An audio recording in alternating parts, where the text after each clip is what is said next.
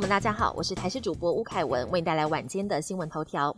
国内儿童染疫后，有的会转为脑炎或 Miss C。台大小儿科医师李冰英指出，家长在照护确诊儿童，一定要提高警觉。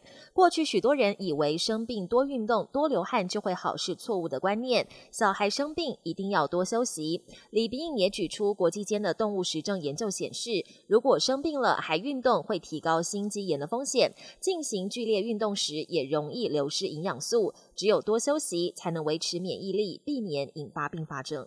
日前有女网友抱怨，上个月十五号才确诊，但隔不到一个月就疑似二度染疫。想到附近裁剪站看诊拿药，却被医护人员告知，三个月内本来就会阴阴阳阳的，有症状只能视讯看诊，让她非常傻眼。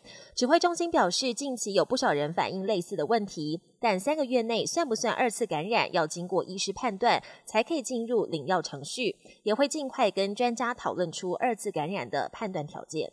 入境检疫三加四正式上路，不过每天限额二点五万人，大家还在等，接下来会不会进一步松绑？但机票的票价已经开始水涨船高。以国人最爱的日韩地区，相较二零一九年底，今年底台湾飞东京票价预估涨幅超过四成，飞大阪和首尔涨幅约八成。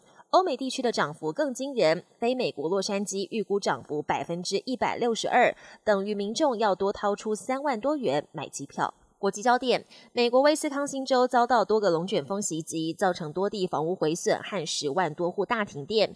强风之后，猛烈雨势跟着来袭，树木抵挡不了应声倒下，可见风雨威力相当惊人。威斯康星州一处小镇餐厅的屋顶还被龙卷风吹翻，业者表示这是二十六年来第一次遇到。英国一名四岁女童日前在公园玩耍，结果手部突然冒出了巨大水泡，送医治疗后诊断为三度烧伤。事后发现女童误触一种巨型植物，称为大猪草。由于茎部跟叶柄分泌的汁液带有剧毒，堪称是英国最危险的植物。一旦碰触到眼睛，严重的话可能会永久失明。受到乌俄战争冲击，全球油价高涨，美国平均每加仑汽油首度冲破五美元，许多民众大喊吃不消，不得不削减其他的生活开销。也有不少人不再自己开车上班，而是选择跟其他人共乘汽车。一九七零年代的共乘风潮似乎又在美国卷土重来。本节新闻由台视新闻制作，感谢您的收听。更多内容请锁定台视各节新闻与台视新闻 YouTube 频道。